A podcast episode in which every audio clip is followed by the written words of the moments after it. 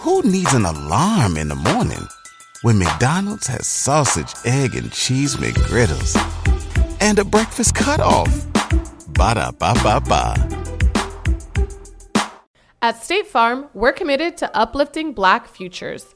In collaboration with organizations like 100 Black Men and National Urban League, State Farm provides high school students with the opportunity to learn and apply best practice strategies for saving and investing, all while offering academic support, life skills, and exposure to college access programs to prepare these students for life after high school. Check out 100blackmen.org and nul.org to donate and learn more. Like a good neighbor, State Farm is there. What's good, While Black? This is Vince coming to you before an episode so you know it's something important. Probably more so than most of my messages, because this is about how we build together. I've already told you that we launched on Patreon, patreon.com slash whileblack. And I've already talked to you about the benefits. It's things like a members only monthly Q&A, While Black behind the podcast, monthly bonus episodes, extended interviews, how to's, things that really enrich you. But in addition, we've got our Discord community and exclusive voting power. But what I'm most excited about is the conversation between you and I. I often wonder to myself, why does anyone listen to While Black? What is it that they get out of listening? And Patreon gives us the opportunity to be secure in what that answer is. I'm no longer going to have to guess and assume what interviews the culture needs. I want to talk directly to the culture. I want to talk directly to you. Let's figure out what we can do together. What episodes do you want to hear? What guests do you want to hear from? Hell, which one of you needs to be a guest because you've got something to say and something to teach? Do us all a favor. Hit up patreon.com slash whileblack. I'll see you there. Peace. Is a lot of times when we are looking um, for our purpose in life, I think the the best indicator uh, of what our purpose is supposed to be not not our job, mm-hmm, mm-hmm. Um, not not our profession, but our purpose. I think our purpose is to be for someone else what we once needed. Yeah, um, that's, that's and and and that's what it's all about. And, and for me, when when I realized how someone changed my life, um, I knew I had a responsibility. With, that's and that's one of the things that I tell my students all the time is with privilege comes the responsibility to serve. Yes. There's nothing wrong with privilege. Yes. You know, and I think a lot of times nowadays, you know, people get, you know, kind of sensitive and, and they're embarrassed about the fact they came from privilege. No, there's nothing yep. wrong with you coming from privilege. The question is, what are you gonna do with your privilege? Do with your privilege. Do with your privilege. Do with your privilege. Do with your privilege. Do with your privilege. Do with your privilege. Do with your privilege.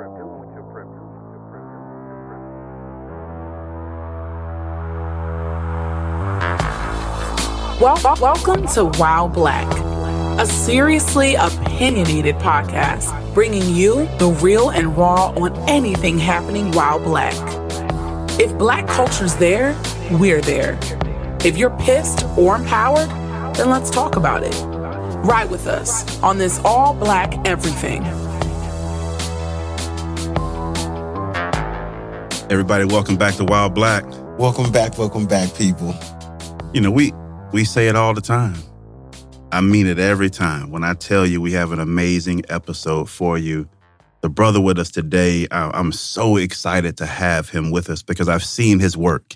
Not, and I don't mean just like on TV or on YouTube or, or I heard about it, but I've seen his work up front and up close. And we'll get into some of that. But before we start, I want to introduce what we're going to be talking about today. And this one, uh, again, is personal for me because I've been affected by this brother and his world. So for me, there are moments when the intersection of people and words make a mark on your person, your mind, your heart, your soul. And when that happens, you never lose that memory. You never lose the inspiration or the conviction that that person and their words burst into your soul.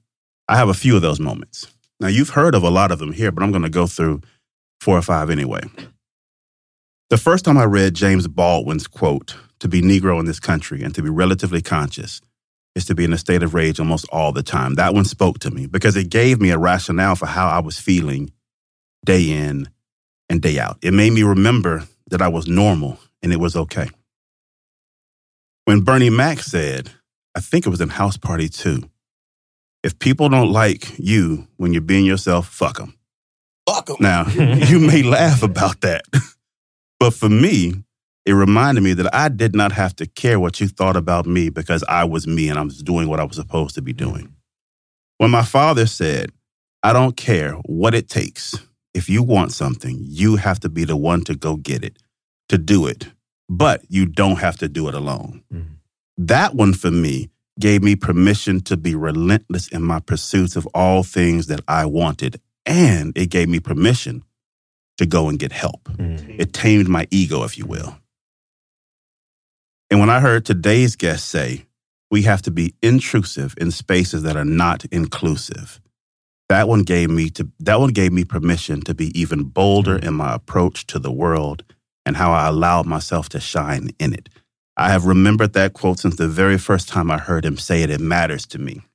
Now, something else our guest today said stories change people more than data and information ever will.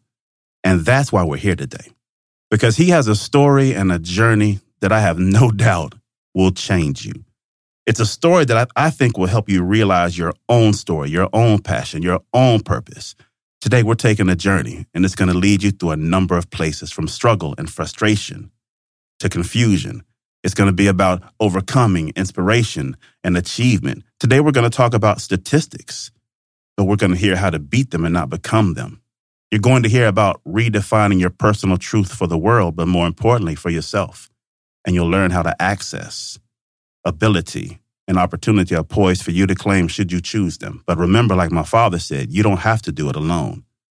Family, I'm going to shorten this one and get to it because it's going to be an amazing episode.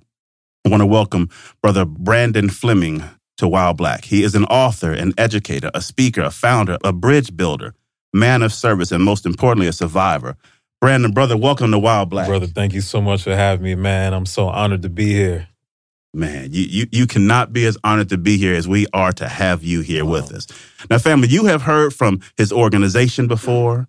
You have heard from some of his staff before, his leaders before, his educators before. We're going to talk about all that. But before we do any of that, we got to get in this wild black shit. All right, brother, you ready? All right.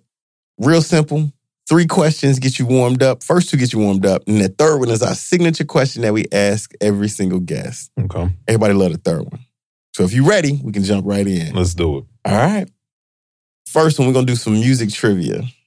Oh, oh, okay. This is this is this is a good one. All right. So right after Ice Cube woke up in the morning and then he thanked God, what kind of breakfast did his mama cook? Oh, snap. Wait, hold on. You got to go through them Yeah. lyrics. Just like in a, in a I gotta thank Yo, I can't remember. I don't yo. know, but today seems kinda odd. No barking from the dogs. No smog. Mama cooking breakfast with No hog. no brother, No hog. hog. I missed Yeah. that one, man. I'm, I, I'm gonna redeem myself Yeah. on the next one. we got, we got okay. number faith. Number yeah, faith. Yeah. That one was a little. You gotta, you gotta kind of go. You gotta through work that, through that one. track though. Like that was That- that was not a- that wasn't a warm-up. for that one. You know what I'm saying? all right, all right. So second question: How many times did Outkast apologize for making Miss Jackson's daughter cry? You, you gotta hit a beat for that one. Never meant to make your daughter cry. I apologize. A thousand? There you go. Yeah. All right. There you go. no, he was a little shaky with it. Was it a thousand? yeah. I Well, a million. apologize a thousand times. No, it's a trillion. oh, it's a trillion. I had to think.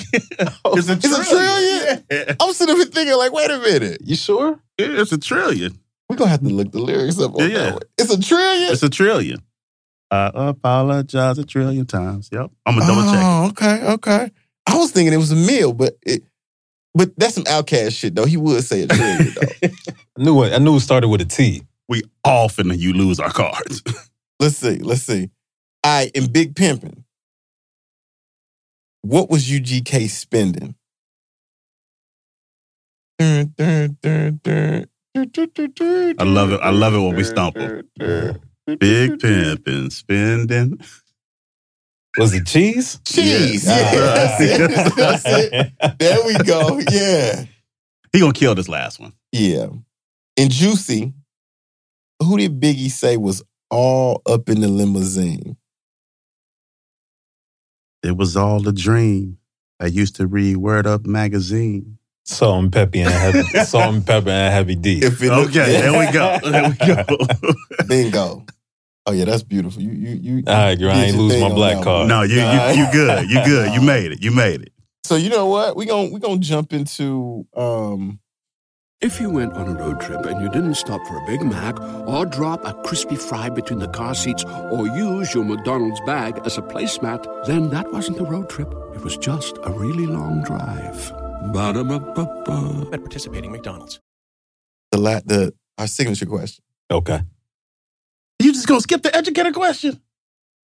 Oh, What kind of shit? I- you know what? I missed that educated question.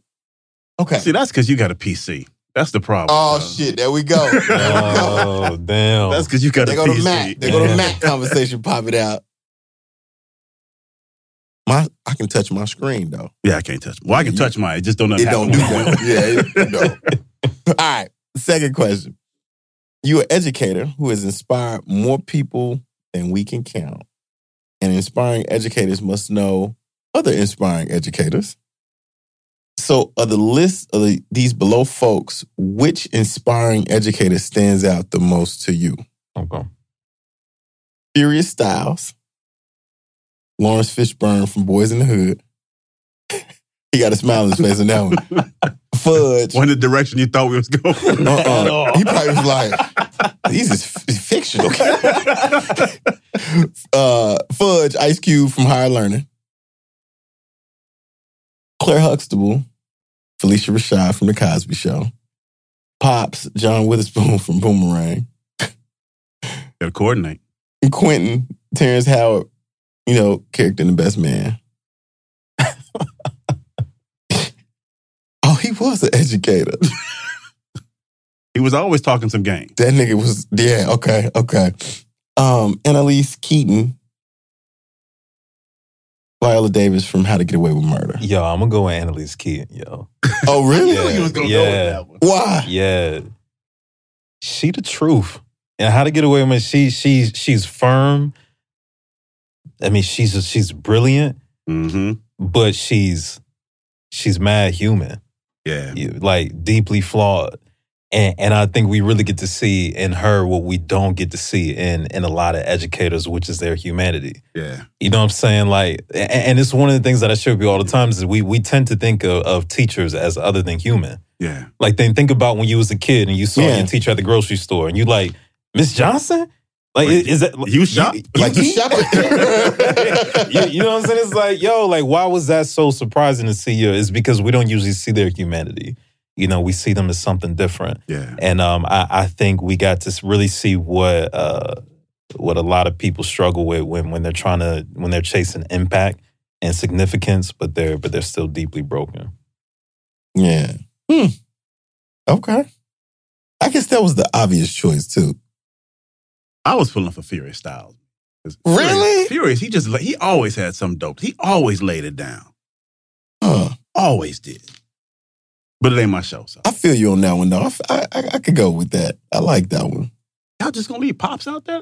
Uh, th- yeah, w- didn't he pop? You, his education wasn't that, wasn't that strong, you know, wasn't that impactful. All right, this is our signature question. What do you love most about life while black? Mm. I mean, you know, I think my answer might seem a bit obvious, but it's but it's real, and I think it's uh, it's culture.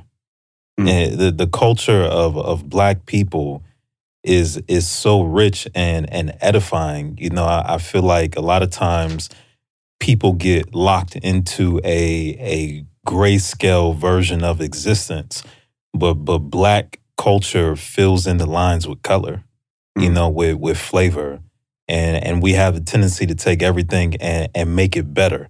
You know, I mean, we have brilliant artistic minds full of creativity and ingenuity, um, and I take pride in that shit.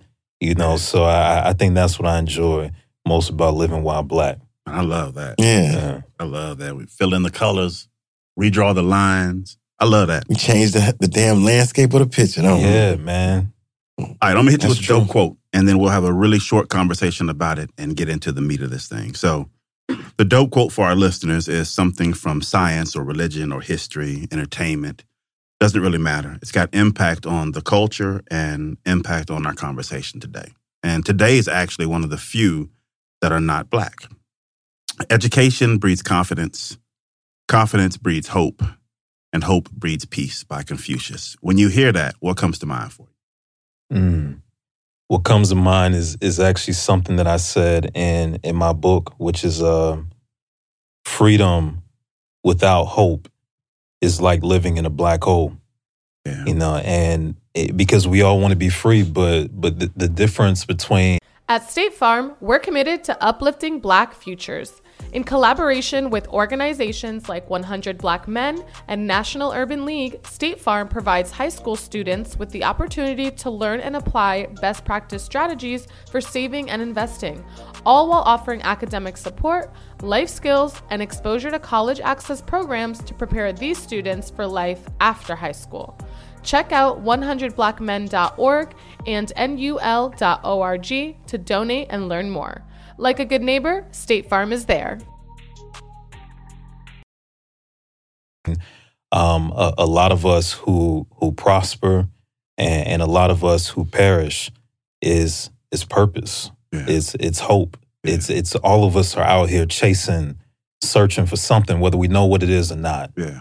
You know, and and some people really don't necessarily think that they have anything to to live for. Yeah. Um, and to find yourself in a state, which I've been in that place before, to find yourself in a state of of hopelessness is to find yourself in a state of purposelessness. Yeah. And um, that's what it makes me think about, man. Yeah. Art, what do you think when you hear it, bro? First thing I think is, I wonder if Confucius was black. I That's was my first thought, thing. right? Like, was it, it so? As a pathway to peace, the root is education. Right. Like, so, so he's he's painting this picture in my mind that says, okay, in order to get to what humanity would consider peaceful holistically, there has to be a level of education at the foundation, and that means holistic education for everybody. Right. And I, I like that. I didn't even like the confidence breeds hope. I didn't even think through like that piece because I was I'm stuck on education and then peace. Like the Mhm. it's like a pathway he's trying Yeah. to he's trying to paint. And I thought it was kind of dope. It felt like he was black. Hmm. You know, what, what really popped out to me on this one wasn't the words. It, it wasn't the fact that he was talking about education and leading to confidence and confidence leading to peace. For me, as I thought about today's conversation and what we need much more of in our world, I thought about the gaps here, right? So for me, it wasn't about education breeding confidence. It was about before the word education, that there's a space. What goes in that space that brings about the education? yeah. in between confidence and education, there's a gap, right? There's someone, something, something happens, some moment who helps to move you. There's a vehicle that goes from education Yeah, to confidence. And yeah. I started thinking about those gaps because I think that's where you sit. Yeah. Right? I, I think that our educators, the folks who inspire, our activists, our authors in our society, even our entertainers and, and our artists to some degree, have these super important roles that we don't always understand. We don't always give them credit for, but they sit in between the gaps and fuel where we see the excellence, right? We, Yeah. we, we praise the people that they educate on what they do, but we don't often look at the gap and who prepared them to be where they are. Like that's what I thought about. Like th- those gaps are really, really important. It almost takes me to like when you look at a tombstone, people talk about the birth date and the and the death date, but the importance of that dash. Yeah. Yeah. And that's what I wanted to be able to dig into today. I wanted to be able to talk about how you began to fill these gaps and what you're doing through your book, through your speaking, and through the school and the program. And so, listeners, what I want to do is I've purposely not gone deep into it yet, but what I want to do now is I want to tie Brandon back to a few of our older episodes. We had Kelly Britton here who talked about education. She talked about the Harvard Debate Council Diversity Project. Brandon is the founder. You heard him mention his book, Miseducated. He's the author of a book that is helping people to understand how to work through their own life and build a bridge from where they were to where they need to be. These are the things that you're going to expect to get inside these episodes. And these are the things that I want you to get from his words, from his book. Go look him up on YouTube. There's a bunch of stuff out there for you to sit back and listen to.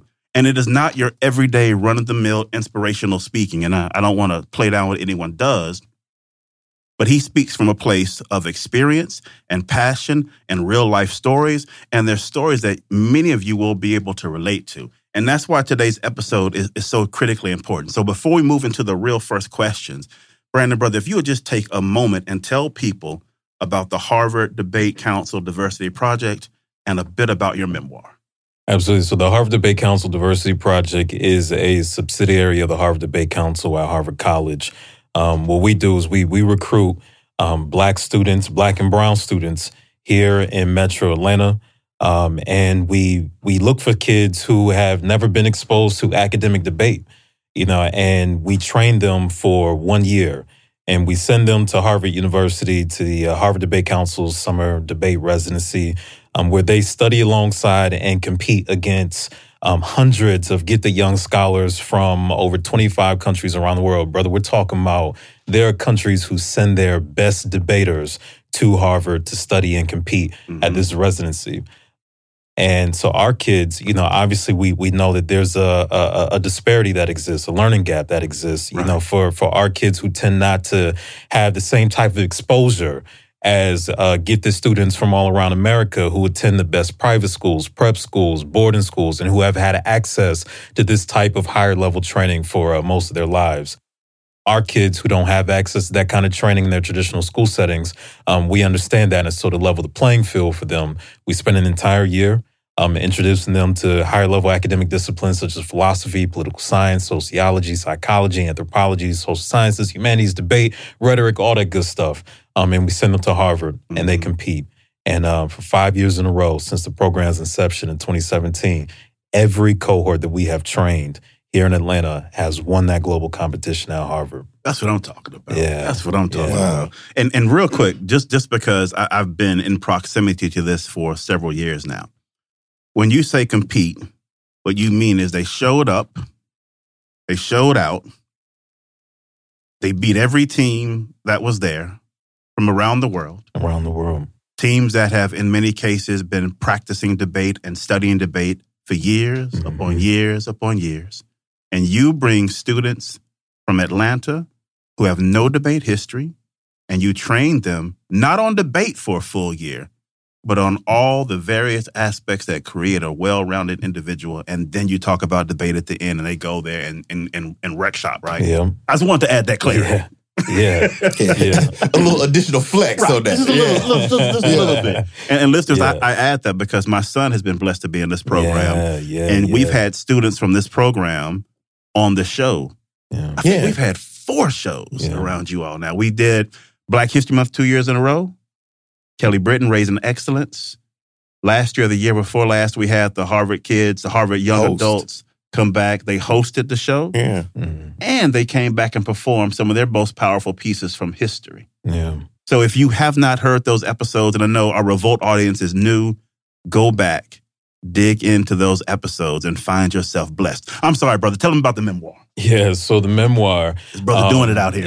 It's it's called it's called Miseducated and and it tells my story uh, of how I basically made it out of um, growing up in the, in the, in the street life. Um, and how I made it from the street life to to Harvard University, yeah. um, and, and, everything that happened in between. And and it's literally the journey of me discovering um, who I am, not just as a professional, but as a person, yeah. Um, and what I'm called to do in this earth. Yeah. You know, and so that's basically what the uh, what the memoir is about, and, and it's inspired by uh, the title, um, Carter G. Woodson's uh, Miseducation of yes. the Negro. Um, because we really have to delve into the nuances of what it means to be miseducated. You know, um, a, a, lot of times, you know, there when we look at young people um, who who fall to the margins, we make so many assumptions uh, about who they are. Right. Um, we might claim that they're inept. We might claim that they're dumb. Um, we might slap them with a whole bunch of labels, but not often do we look at them and say, you know what? They are miseducated. Right. What what does that mean? It means their condition is not their fault. Right. Every single one of us, whether we are born in poverty or whether we are born in privilege, we are all conditioned by circumstances that we did not choose. 100. The reason why I say that I was miseducated is because my identity, um, my purpose, and my choices were all conditioned by the that by the environment that told me who I was. Yeah. And I believed it. I believed it until access and exposure showed me something different. Yeah. Um, until somebody came along. You were talking about that gap, what happens in between. Oftentimes it's a person, it's Yeah. a catalyst, it's an impetus. Yeah. Somebody who's able to step into our lives and say, No, that is not who you are. You are not no thug. You are not a gangster. You are not only meant to be an athlete. You are a powerful, young black man who can speak with passion and poise and who has the capacity to change lives and change narratives. That's who you are. When I finally had somebody like that in my life, I believed them. And, and I discovered my calling to help under, other young people understand that same thing about themselves. We were placed on this planet, on this earth, to both be helped and be helped. Yeah, yeah. And that is the only way we ever get anywhere that we want to be. Brother, you're going to make me go get a laugh, applause, uh, you know, not a laugh, an applause track to add to the show. You're going to make me get a, a damn applause track to add to the show. All right, so so why he hit the button? right, right. you know, you as you talked about your life and you talked about your memoir, Miseducated. What it sparked for me is this thought, because I, I want to give people they'll, they'll hear part of your story, but I want people to stop listening to the episode when it's finished, While Black Family, and go and get the book. When something happens to your kitchen, you might say, This is ludicrous. But that won't fix your home. That will only get you the rapper, Ludacris. Having trouble? Don't panic. Don't be alarmed. You need to file a claim? Holla at State Farm. Like a good neighbor, State Farm is there. That's right. You can file a claim on the app or call us. Thanks, Mr. Chris. No matter how ludicrous the situation, like a good neighbor, State Farm is there. State Farm, Bloomington, Illinois. So I want to give them a little bit more about your life, but I want to do it in a different kind of way, right? Okay. We live in this world of bite size consumable content. Everything's an Instagram reel, or I don't know what a TikTok is called. Is, is it just called a TikTok? yeah, I think it's just a TikTok. Just a TikTok, right?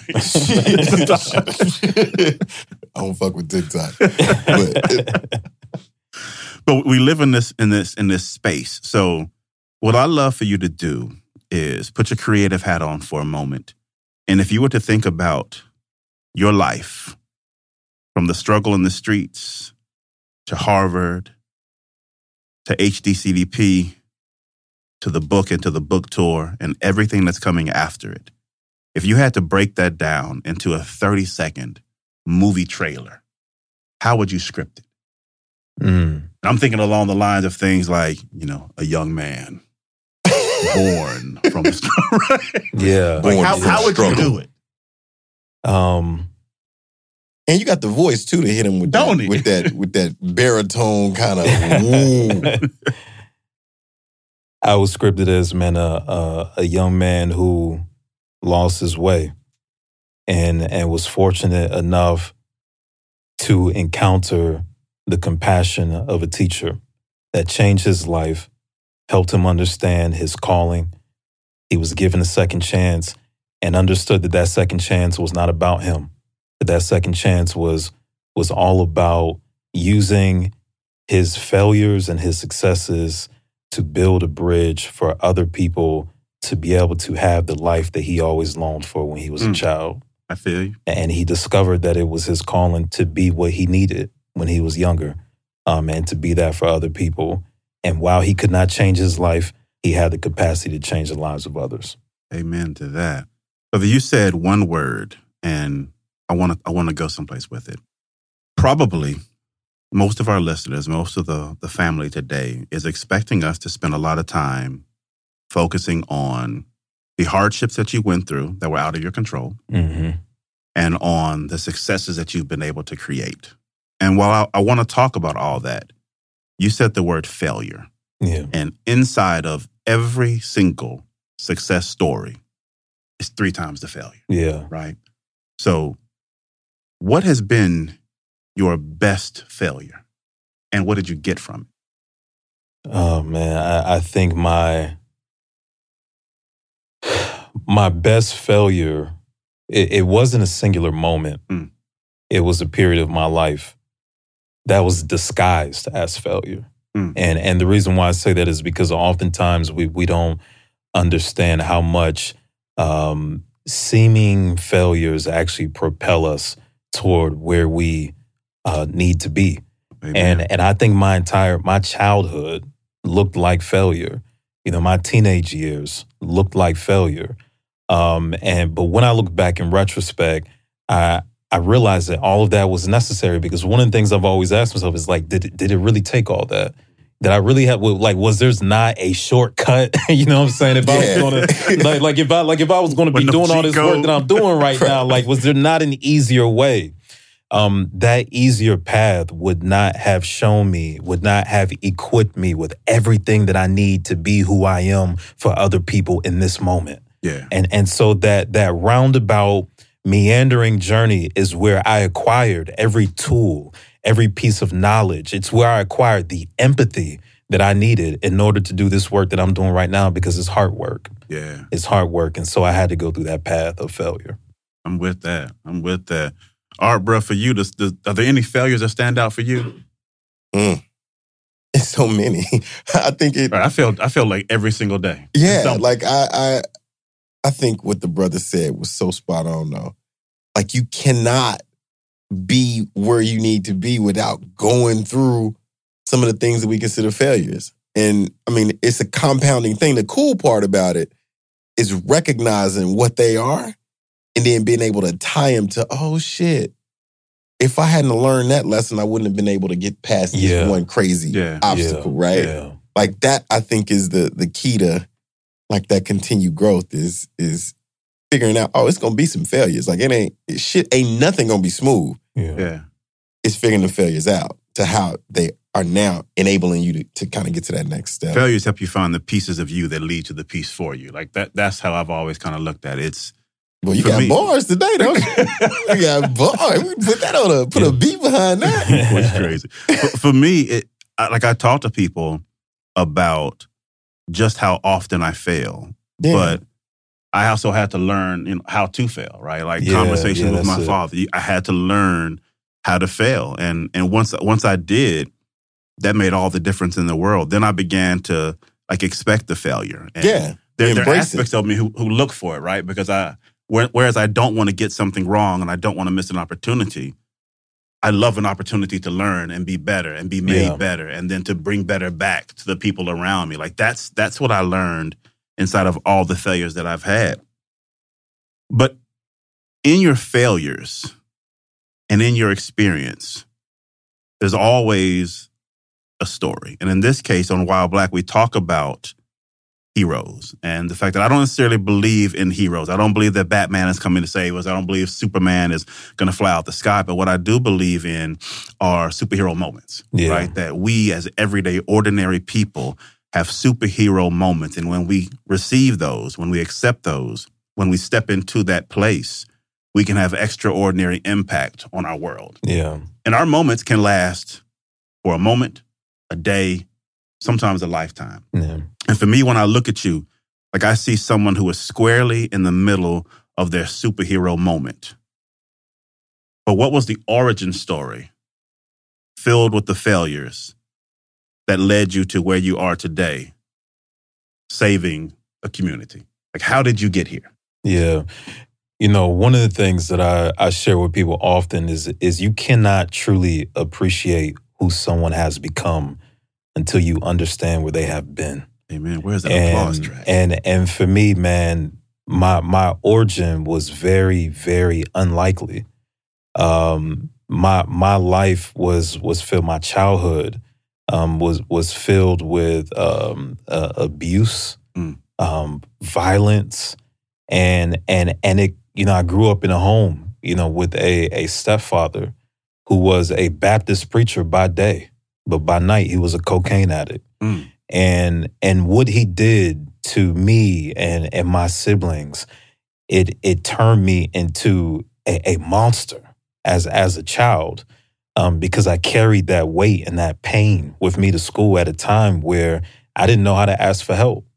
You know, there's so many young people sitting in classrooms all around the world. They don't know how to ask for help. You know, they don't have the lexicon to be able to articulate their their pain, and so as a result, they're labeled.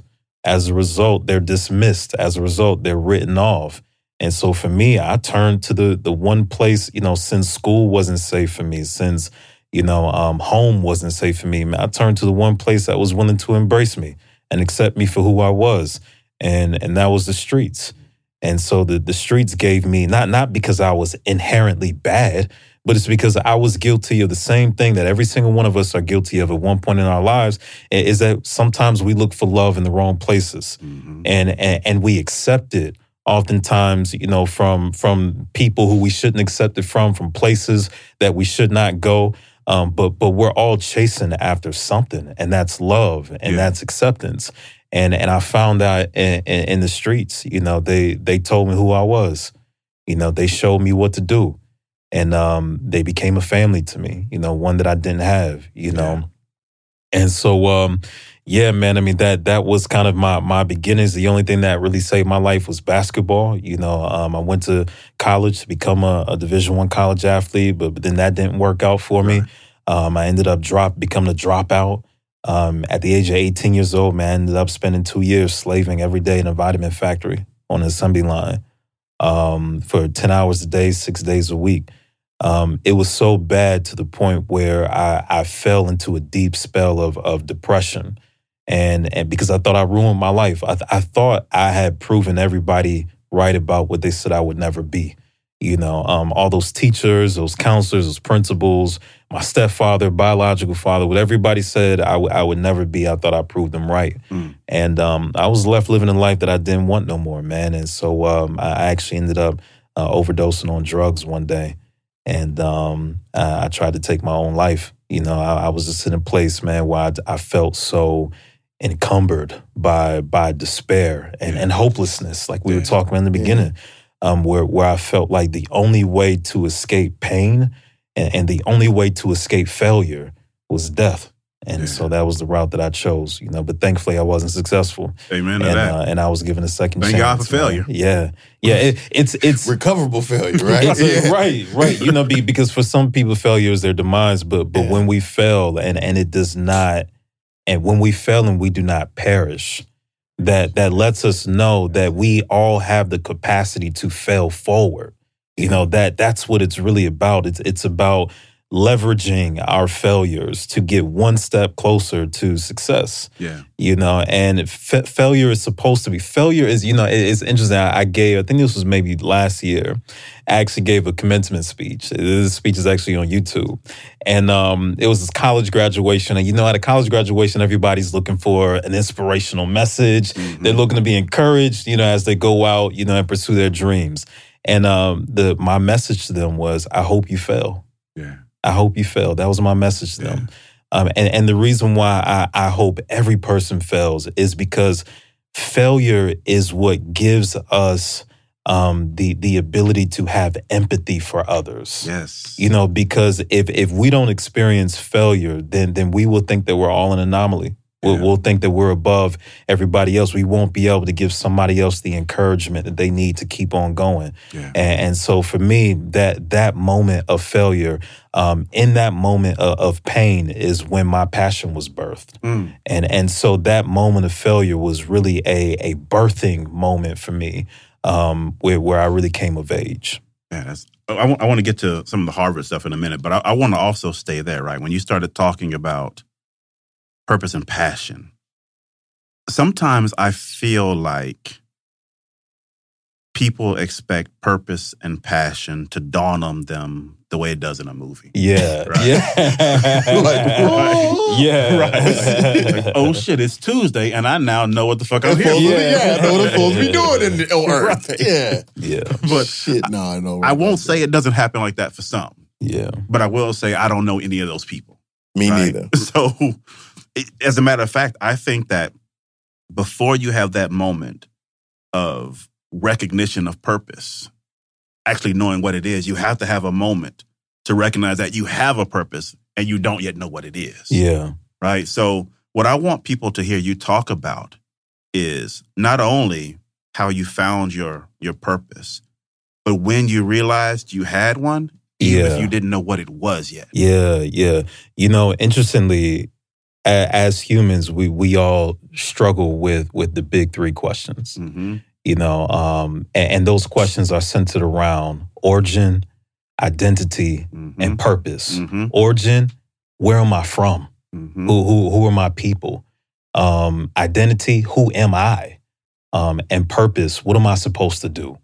You know, we- we're all in search of, of answers a- around those three themes, and and and that's really what what self discovery is. And so for me, that that actually happened um, in college, where you know when I when I went after I attempted suicide, I, I was I was fortunate enough to have a second chance to go back to school but I struggled, man. Like you know, and and again, when we talk about how failure uh, eventually can lead to purpose, I failed miserably academically. Y'all, like I'm talking about when I went back to college, I scored in the bottom percentile of the SAT. I could not read well. I could not write well. Um, the only reason why I went to the college that I went to is because they have very forgiving academic standards. And so, you know, I, I was in college, honestly, with the middle school education level. Wow. And um and and, and kind of funny story, I picked what I thought was going to be the easiest major. You know, so I could coast by. I ended up picking English, which was I'm you know struggling with it right now. you know, my my logic was, you know, I, I speak English. you know, how difficult could it be? But- but you know? I'm like, yo, this is gonna be a. Like, wait, you mean to tell me I can major in English? Like, yo, I speak English every day. This is awesome. Commas, exclamation You know? points, we good. And and next thing you know, man, like, yo, I end up in these classes with these professors, you know, who are using all this like sophisticated rhetoric and highfalutin jargon, you know, and, and they want me to read all these books from, you know, American literature and British literature and classical literature, you know, the the the Odyssey and the Iliad, right. Beowulf, you know. so- and I'm like, what in the world? Yo, I couldn't read those books. You know, I couldn't understand that uh, that material. I couldn't write the essays. Right. You know, and so I I, I fell behind and I was on the verge of becoming a uh, a two time dropout. Mm. My life changed when I experienced the compassion of a teacher. Because while other professors were were judging me, while other professors were labeling me, while while other professors did not have tolerance, you know, for my ineptitude, there was one professor who caught me cheating, and she pulled me into her office. And, and when I sat with her, she did not chastise me. She did not berate me. This woman met me where I was. You know, she taught me how to read. You know, she taught me how to how to write. You know, outside of office hours, outside of class time, you know, she would meet me at the local bookstore, teaching me how to read, teaching me how to write. And the way she did it was so profound. And that's what's the most crazy. Um, be- because when she wanted to teach this young black man how to read, how to write, when she wanted to engage me, when she wanted to meet me where I was, she didn't go back to F. Scott Fitzgerald and Jane Austen and Flannery O'Connor and Mark Twain. She introduced me to black writers like Frederick Douglass and Malcolm X.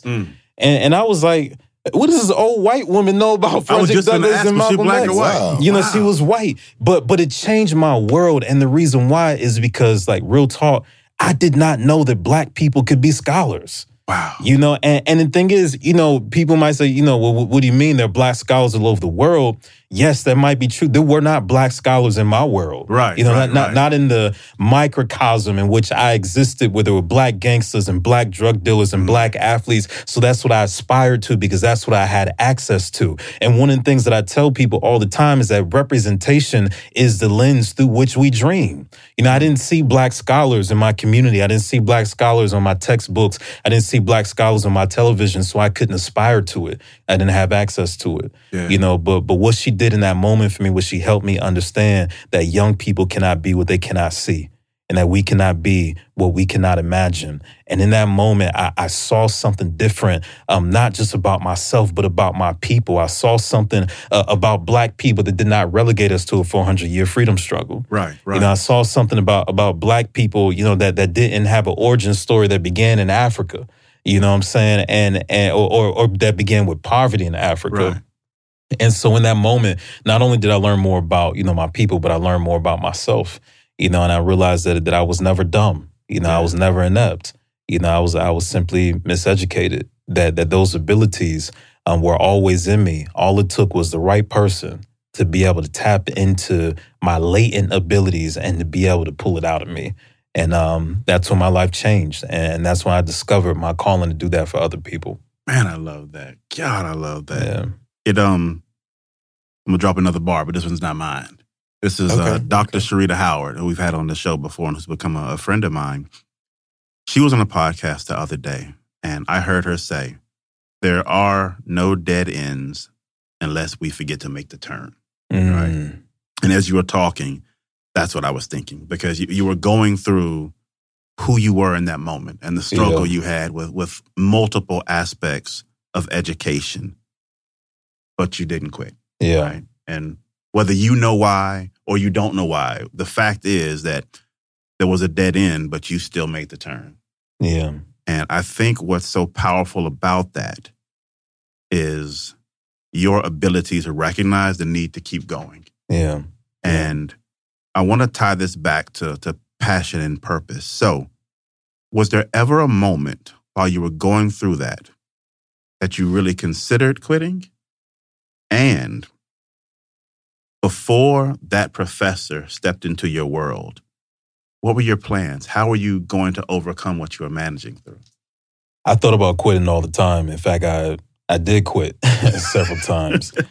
You know, um, but but this is really a nod to teachers, man. Because even before that teacher, another teacher that I recall having was one of my coaches. Mhm. Who you know, I, I always found myself com- complaining, you know, as a basketball player because of my my height deficiency. Right. You know, I, I knew I was never going to be the tallest on the court. And um, but the thing is, I was faster than everybody. You know, I, I was even stronger than than most people on the court. Um, but every time, you know, my shot would get would get tossed to the rafters by a big seven foot center. You know, I would go back to the bench and I would be sitting there with my arms folded. You know, kind of petulant.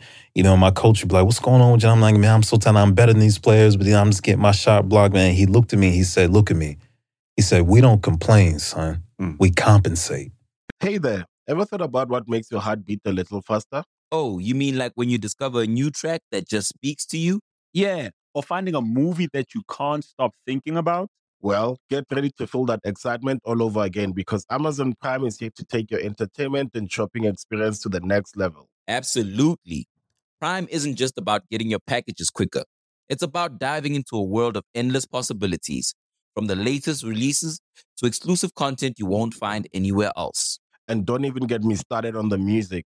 Prime offers concert specials that will transport you right to the front row. It's like being at the hottest gigs without leaving your living room. I use Prime to tap in with some of my favorite artists' live shows from any and every genre of music. Trust me, Prime is a game changer. It's like having a personalized superstore and entertainment hub right at your fingertips. So why wait? Head over to amazon.com forward slash prime and start experiencing entertainment like never before. Mm. He said, we don't complain, we compensate. And it's the same thing that that professor said to me when she looked at me and, and she asked me to confront my own inefficiencies, Yeah. my own inadequacies. And she looked at me, she asked me, she said, What are you going to do about your own disadvantages? You know, see, that's not what we're, we're not used to that kind of language. You know, Yeah, we're we're yeah. used to lamenting. You know, we're used to blaming somebody else. Um, but both of them, um, figuratively and literally, put the ball in my court and said, "No, you have the power to lift yourself up." Bro, that changed my that changed my conscience for the rest of my life, Yeah. my, my life, because I at that moment I realized that there was no circumstance that could keep me down. That I wasn't going to wait for somebody else to come pick me up. That I had the power to dig deep. I had the power to lift myself up. You know, I had the power to keep going. Yeah. You know, whether as an athlete or as a scholar. Um, and and that's what it taught me, you know. And so I, I think, yeah, absolutely. There, there were many times um, that that I thought about quitting. Many times that I did quit. You know, one of the things that we often say, which is something I don't agree with. I'm pretty hurt, pretty sure you've heard people say experience is the best teacher. Right. I disagree. Uh, I think I think teachers are the best teachers. Amen. You know, I, I think teachers, Amen. I think teachers are in too. place. Right. I think teachers are positioned to help us learn from their experiences. Mm.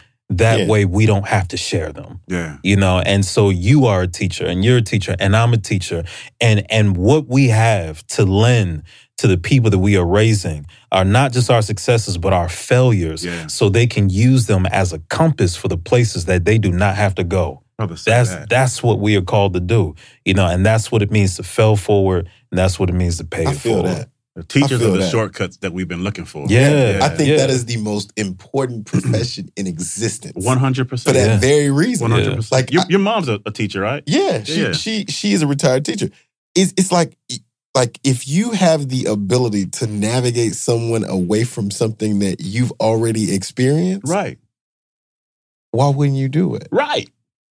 And if you could do that and you could scale that shit, Yeah, My thing is, Yeah. why wouldn't you want to do that? Like, yeah. we have the. I mean, it's, it's the reason we created this show yeah, to to take our experiences and And your share 'em. experiences and everyone we could bring here to help the world. Help Yeah. shortcut maybe Yeah. cheat code. I don't know how you call it. Cheat code, shortcut learnings. and that's all we can do, you know, Yeah. because when Yeah. it comes to, to to raising up young folk, man, we can't control them. Amen. the The only thing we can do is be honest with them yeah. about the choices that we made. Yeah. But but a lot of times, as young people, they they can't relate to us because we're not honest about our choices. Yep.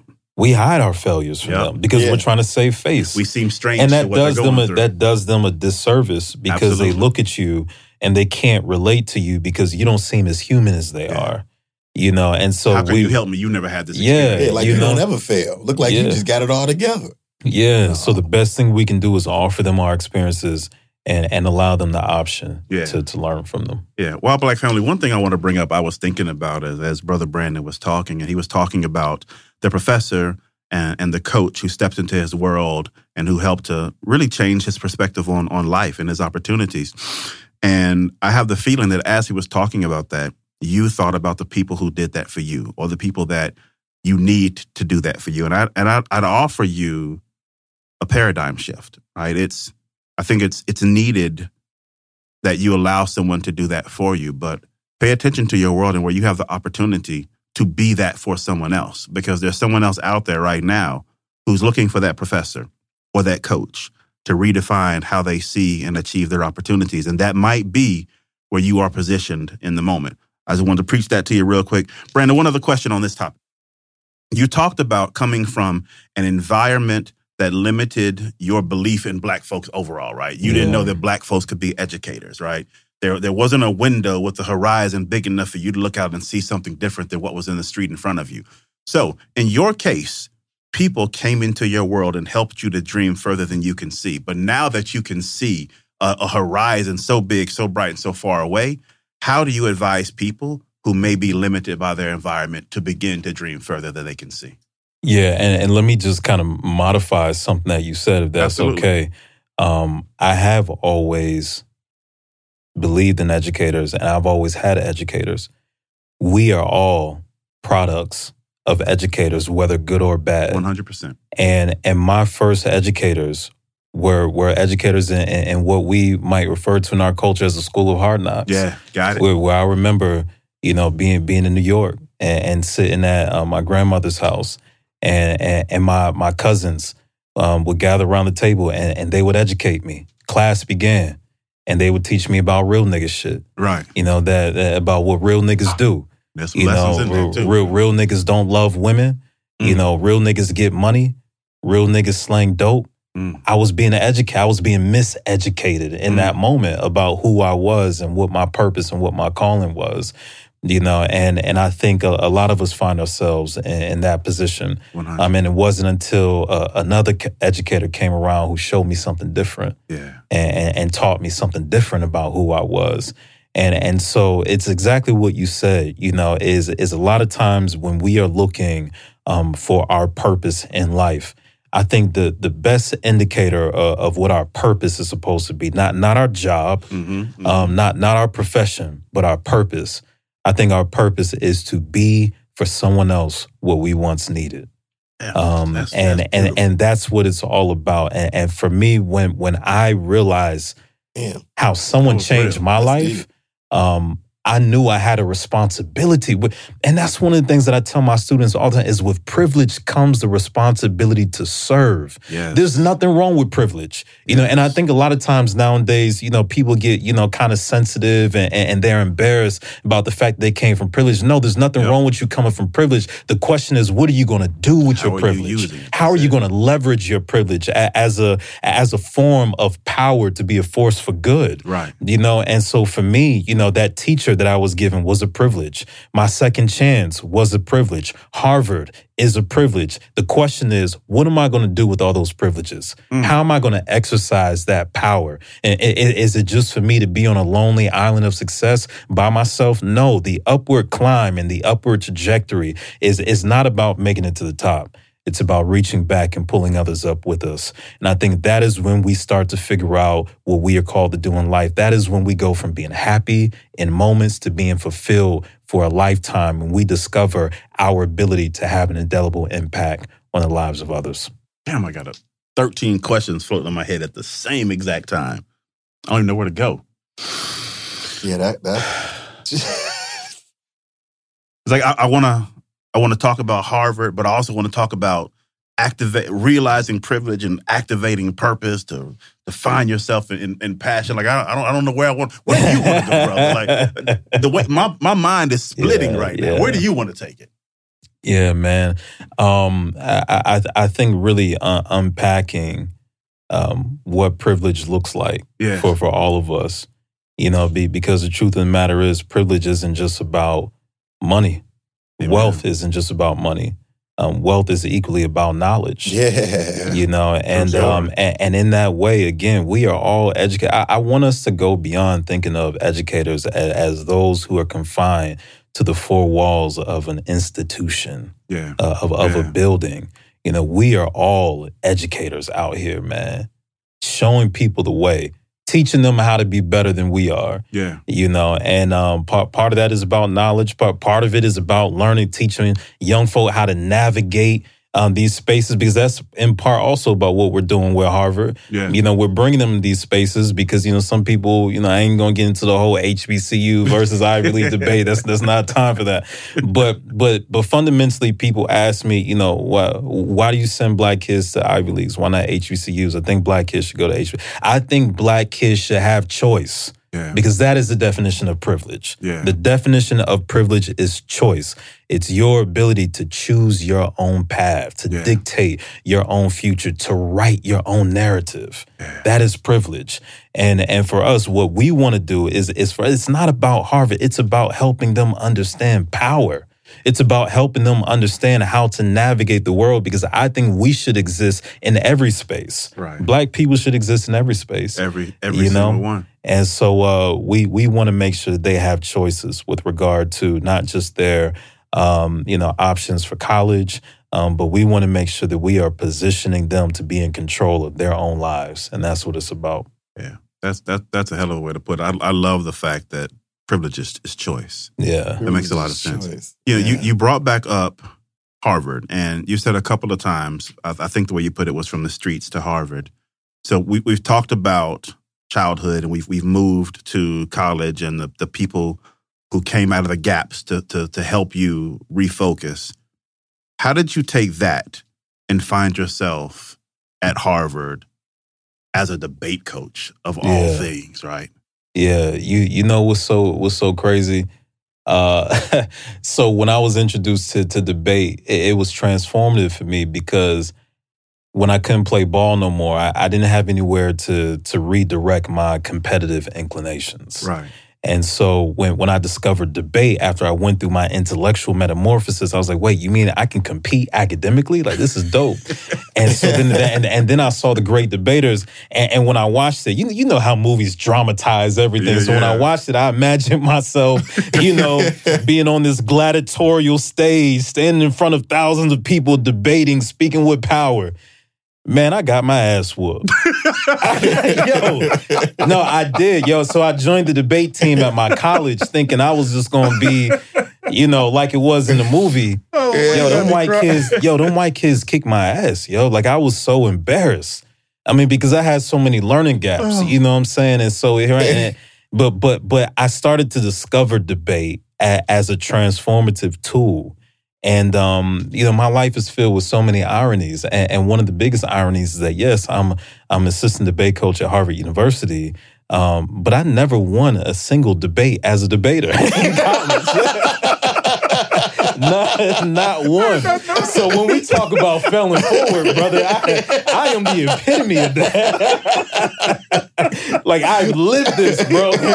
you know? Yeah, man. And so it, it- I mean, it was. It, but but let me tell you what happened. Oh, you got me cracking up. I quit the debate team. Right. But it wasn't because I sucked. I quit the debate team because even though I wasn't winning, I was changing. I, I was transforming. And I was like, yo, what if I would have had this experience when I was a kid? Like this, like I, I, I discovered, I felt like I discovered the, this solution, this answer. And I was like, yo, why isn't this in black communities? Like, you know what I'm Right, saying? like if right. black kids knew that they could, like, yo, that's a part of our culture. Debate, bruh. I grew up going to the barbershop. That's all we do Yeah. is Right. debate. Yep. After, you know, when we get together with our family members, all we do is debate. At the cookouts, we debate. Debating is who we are as black That's people. real. But the thing, and, and- and so Yep. we we understand that, but but a lot of times we don't have the exposures and, and the platforms to to turn our natural proclivities into an art form. Mm. And, and so and so for me, I was like, man, if, if we could only expose black kids to this art form, it would be transformative. And so I quit the debate team because there was these five kids in my neighborhood, Mm.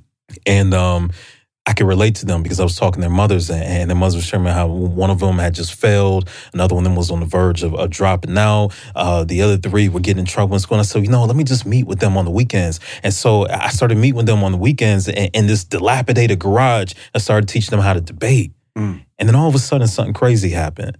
I get there one Saturday. It's not five kids. It's like ten. Mm. And I'm, I look, I'm like, who in the world are y'all? Like, I'm like, yo, they brought their friends from the basketball court. They Ah, brought their friends from the playground. The next thing that the next week it wasn't 10, it was like 15. Couple What? weeks later, it wasn't 15, it was like 30 kids from the inner city who were voluntarily showing up for Saturday school to learn how to debate. That's Why? so because what dope. happened in that moment, you got to understand what happens That's to a young person when you tap into the faculties of their mind and you open it up. We're all born with this natural inclination to, to question, to be curious, but it's stifled by school. And so what happens is when you open up their minds, they start to discover not only more about the world, but they discover more about themselves. And when you teach them how to use their words, they feel like they have power.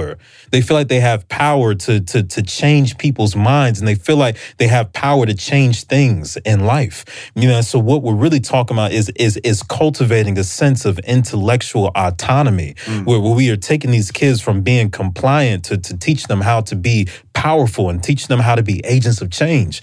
And so all these kids from around the community are starting to come and, and I started this program. While I, this is all while I was in college, I stopped and I started this program, and I, had was no like, "Yo, idea of any of that. I said, you know what? I think I'm supposed to be a teacher.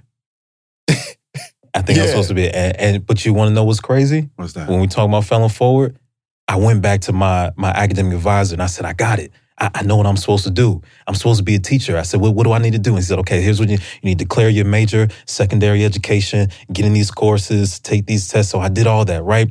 Went through all the coursework, all that. Finally, it's time for me to take the final test to become a teacher to get my praxis so I could start teaching officially. And guess what? I failed the test. and I was like, damn, all right. And, they told me, so you know what, it's, it's good. It's good. It's good. You know, a lot of teachers fail, about half teachers fail. You know, you keep taking the test as, as many times as you need to. So I was like, all right, Yeah. cool. And so I went and I studied. I got the practice study guide, all that. And I was like, bet. All right, went back to the test again. I failed that shit again. And that, now I'm scratching my head like, all right, wait a minute. what's going on? Right, I was like, all right, minute, this is this. This time I went and got a tutor and I'm studying for weeks and weeks and weeks. I go back, take the test. I failed that shit again. Now I'm like, yo, I'm questioning. I'm like, wait, did I miss God? Yo, like, you know what I'm saying? Like, I thought I heard my calling, but I'm like, did I hear it wrong? You know, so now I'm reevaluating my whole existence and my purpose. And Yeah. um The confidence and- is a little shook at this point. and and and, and I Right. went back. You know, I went at the time I was going to this church, man. I went and I asked the preacher to pray for me. You Right. know, so I could pass it and all that. And and and the preacher he pay, prayed for me. I studied. I went back, and finally I took that test for the last time. Hey, that's what's up. I failed that shit again. That is not what I was Look, thinking. I knew you was gonna say. I knew you was gonna be like, I said this shit Hey, yo. I was ready for the story. Uh-uh. Four times in a row. You know what's so crazy? I got a headache, Mr. Round. You know what's so crazy? I've won so many awards in education to this day, and I am still not a certified teacher. I never passed that wild. test. What? I never passed the test. But and, and- and what that what that tells us is that degrees are not what qualify us. Right. Certifications are not what qualify us. Our experiences are what qualify us to do the work that we're doing. You know, no course, um, no test, no nothing could teach me everything that I learned growing up in the streets Yeah. um, learning everything, everything that I saw, going through the process of having to remake myself, having to reinvent myself into a scholar. That is what qualified me. That is what equipped me to do the work that I'm doing now because I understood that if I could transform my own life, I could transform anybody's life. Yeah. That's what I've been doing for 10 years. And that's a hell of a story. That's a hell of a. yeah. You know what? It, it- it's. I'm stuck with the kids, right? Like in that garage. Like, and I used to. I grew up in the city of Chicago, right? Yeah. In the hood, hood. Yeah. We used to play basketball on crates. On the crates. Yeah, on the pole, right? yeah. To get me away from playing basketball on a pole to do some educational shit, Had to be an amazing draw. There had to be something amazing in that not because I had to do it, because I wanted to. and one of my friends told me I should should fuck with it. Oh, that's that's Yeah. Yeah. Yeah, that, that's man. almost like validation, like fuck a test. Yeah. Yeah. That's more powerful than the test. Yeah. And that just reinforces that thought process around, okay, like a certification or a degree cannot make you a teacher. Like it, it doesn't do that. Yeah. But Yeah. what what really qualified me is that all, all of that experience it, it taught me how to you know one of the things I tell educators all around the world is that when we look at the plight of American education, Yeah. We don't have a content issue, we have a connection issue. Yeah. What separates me from all those other teachers is while while those teachers yes they might know their content, they might know their English, their math, their social studies, their science, they don't know kids. They, they don't know our Yeah. kids specifically. Yeah. thing is when I looked at those kids, I was them. Yep. Yeah. They they Yeah. were me. And they Yeah. saw you. they saw me and I saw them and they felt seen. You know, and so I knew how to speak their language. And, and and that's the difference is that when it comes to reaching people, you know, the best way to reach people is to be able to speak their language. Yeah. You know, and, and for those young people, I knew how to not just connect with their minds, but I knew how to com- connect with their hearts. Yeah. And, and the truth is, that's where true change happens. Yeah. You know, true change comes through the front door of the heart and the back door of the mind. Mm. And so, if we really want to um, be agents of change, we got to understand the true impetus of change. Mm. And that's why I tell people that professor, what she taught me, you know, when I was in college, you know, became my philosophy of education. And that's love first, teach second. Mm. You know, she loved me. Everybody loves McDonald's fries. So yes, you accused your mom of stealing some of your fries on the way home. Um, but the bag did feel a little light. Ba-da-ba-ba-ba. She loved me, man. She saw me. Um, she heard me. She valued me, and I felt it. Yeah. And and because I felt it, I trust her in a way that I didn't trust anybody else. And and she embodied for me what it meant to truly be an educator. Um, and that's what I became for those young people. But it's because I had a model, you know. And so again, it goes back to exposure. I was fortunate. I was privileged enough to have a model. Yeah. And so I had the responsibility thereafter to be the model for somebody else. Amen to that. Amen to that. Yep. I, I want to be respectful of, of your time today. So I want to, that's, that's actually a really great point. You talk about having a responsibility to be a model.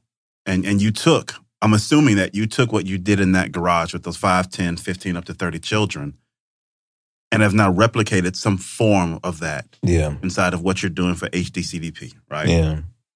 talk to us a little bit about actually before i get to that i know every parent listening right now is like how do i get my child exposed to that type of thinking and parents i can tell you firsthand it is of benefit but it does not come without its stresses because when you watch your children change underneath Yeah. this brother yeah. it is real. But I, I do want people to get a better understanding of what you're doing there, the philosophy you put into teaching, and the impact it has on children. Because again, I say firsthand, I watched my son change three or four years ago, and he's never changed back. Yeah. Right? He Yeah. is That's different. a powerful young man. True story. True story. He he is different in the way he sees things, in the way he con- he consumes things, and in the way he communicates things. And I saw that change happen across that nine to twelve month program under your tutelage. Talk to the people about that a little bit. The first thing we go through when students enter my classroom is an undoing. And and it's an undoing of miseducation. Yeah. Um, my kids, they come to us from schools all over Atlanta. And and these kids, you know, they think they're gifted. Yeah. You know, and and and they come to us and and we tell them, you're really not as good as you think you are. Yeah. In fact, you're better. Because what you think about your ability is what the school system told you. Mm. The bar that you're reaching for is a bar that they set because they think very little about who Mm. you are and what you have the capacity to be. So we're going to raise it. We're going to raise it and we're going to push you beyond what you perceive to be your limits. Um, we are going to stretch you further than you ever thought that you could be stretched. And it's going to be painful. But the reason why you'll be able to make it is because you can trust us. Yeah. You can trust us. Um, we believe in in balancing rigor with with love. You know, we believe in creating an environment that that is conducive for their success, and, and that's what we do. So we go through a process, man, of undoing, making them unlearn everything that they really learned in school about what what it means to be um, a student, and the commitment that we make to to parents is that you send us your student, we're gonna send you back a scholar, Amen. and that's what we've done. Amen. Amen. Amen. If you don't want to go into this, we'll pull this part out. for for the parents who don't live in Atlanta, or or the parents who do live in Atlanta and, and don't have the ability, the, the time, they, they can't find their way to the program, are there any plans in place to expand what you're doing so that there is greater reach in the Atlanta area or even in other areas? Yeah. Um, we'll we'll break a little bit of news here. Uh, you know, one of one of the uh, challenges for me as I travel all around the world, you know, and, and speak in different cities and states. So after I finish, you know, parents come to me and, and they're they're desperate for this kind of opportunity. Black families are hungry for better. We deserve better, but many of them can't find it. And so they ask and say, you know, what what can you do? Can can you start a Harvard Diversity Project in Chicago, or can you start a Harvard Diversity Project in in, in L.A. or Philly? You know, and and we explored that at first, you know, but then I was like, you know, we did a feasibility study, and it just wasn't going to be feasible for us. And then I had an idea. I said, wait, instead of starting a program in in other cities around the country, what if we built an institution right here in Atlanta? That that was specifically designed to meet the needs of black and brown children. What if we built that institution here and invited black and brown children from all over the country all over the world to come here mm. to atlanta to receive an unparalleled mm. unprecedented education?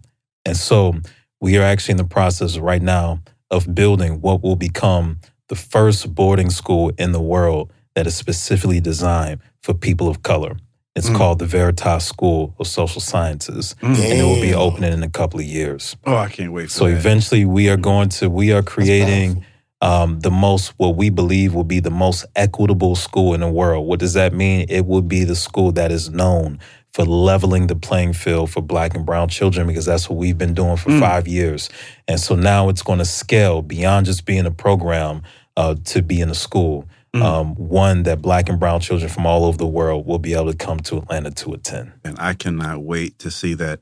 Listeners, let, let me reground you, right? You, you've heard him talking about his education and, and the miseducation that he's now helping us to get around.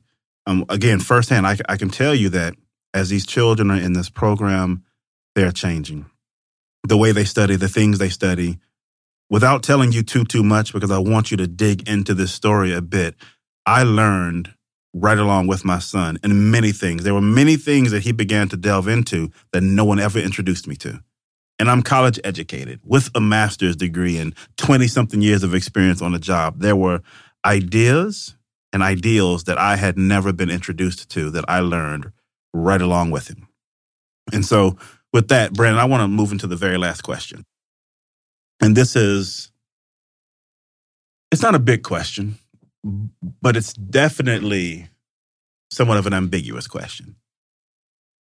So, you're an educator, a motivator, a change agent, even even a futurist, right? And and I say that because a futurist is is act there is is actually predicting future events. In in your case, you are investing in the future of these children, and you know with a surety who they will become. Yeah. Right. So I consider you to be very much a futurist. So let's play on that concept a bit. When you leave here today and you get in your car, I don't know if this is going to happen when you're driving, when you pull over to get gas, when you pull into your home. But imagine that at some point, you're going to be transported to a moment 150 years in the future, Yeah. 200 years in the future. And the moment you arrive there, you have a vision deeper than you've ever had. And what you immediately see are the lives of all the students that you have touched to date and all the ones you'll touch in the future. Yeah. You see their lineage, you see their children, their grandchildren, in some cases, maybe their great grandchildren. But what you also see are all the accomplishments, all the changes, and all the impacts that every one of them have made. You see it all at one time. Yeah. If you were to close your eyes and think about what does that world look like, what does that world look like? Yeah. You you know what's interesting is that as as professionals across all industries, where we're all looking for metrics to to measure our effectiveness mm-hmm. or what we might call success. And there's only one true indicator of success for me. There's only one way that I would know that that I was a uh, successful educator and it will happen, you know, and much later in life, you know. And one of the things that I tell my my scholars all the time is that when when I'm an old man and and my my scholars come back and then they visit me, they they'll boast of incredible feats. You know, as you just mentioned, they'll tell me about all their accomplishments. Um, they'll tell me about how much money they're making. Um, they'll tell me about how they climbed the ladder. They'll tell me about all the awards that they won. Um, and I'll look at them and, and I'll smile. I'll be happy. I'll be proud. But I'll look at them and I'll ask them, whose life have you made better? Their answer to that question will be the indicator of my success. Because at the end of the day, what we are cultivating is we are cultivating the next generation of servant leaders. We are cultivating the next generation of champions of equity you know and and if these young people don't understand that the purpose of their wealth the purpose of their privilege is to pour back into us then i failed them. But if i look back on a on a community um, that has been economically mobilized um, if I look back on a, on a community that is being led by by the scholars that I've trained who have occupied positions of power and they're using that power responsibly to make other people's lives better, um, that's what I would consider success, and um, that's what I would take joy in seeing. Love that, brother. Love that, brother. Listen, this is the end of the ride, man. I know that our listeners are, are are trying to figure out desperately how they can follow what you're doing, how they can engage with you. Maybe even a reminder of, of the fact that the book is called Miseducated. Go get it now. Tell the folks whatever's on your heart to tell them, but give them ways to follow the progress of you and HDCDP. The last thing I would I would leave um, folks with is is something that that is so powerful uh, to to me, and, and they're they're not my words, um, but but they've inspired me and become the framework for for this story, um, this movement that that we've discussed today, and um, it's the words of Langston Hughes, and uh, in, in 1926, Langston Hughes penned these words. He said, "I am the darker brother. They they send me." to eat in the kitchen when company comes. But I laugh and I eat well and I grow strong. But tomorrow, tomorrow I'll be at the table when company comes. Nobody will dare say to me, eat in the kitchen then. Besides, they'll see how beautiful I am and they will be ashamed. What I teach my students and what I hope everybody who's listening to this will understand is, is what Langston Hughes gives us permission to do. and, and he talks about tomorrow I'll be at the table, it means he's not waiting for permission. He's not waiting for no one to invite him in. He understands that he has the power to enter any space, to break down any barrier of opportunity, to shatter any glass ceiling. Um, he understands the same thing that we got to understand, which is if you walk into a space and you don't see a seat, bring one. If you walk into a space and you don't see a table, build one. Because at the end of the day, we all have a moral responsibility to blaze trails in the spaces where we belong. And as you mentioned earlier, to be intrusive in the spaces that are not inclusive. Mm. Um, we can be permissionless leaders. Um, that's what we are called to be. That's what we must be if we want to see the advancement of Black people. Um, and so, if anyone wants to continue to follow me and follow this movement, um, you can find me on social media at BP Fleming um, or www.bpfleming.com. Um, Harvard Diversity Project, you can find on all social media platforms. Listen, we are looking to galvanize the entire world to get behind and undergird this movement because it is changing the lives of black and brown children, and we are creating the world that we want to see, and we want everybody to be a part of that creation. Mm, mm, mm. While Black, there's nothing more to say. Any attempt at this point would just be silly. With that, we out. Peace. Love you. Who needs an alarm in the morning when McDonald's has sausage, egg, and cheese McGriddles and a breakfast cutoff? Ba da ba ba ba.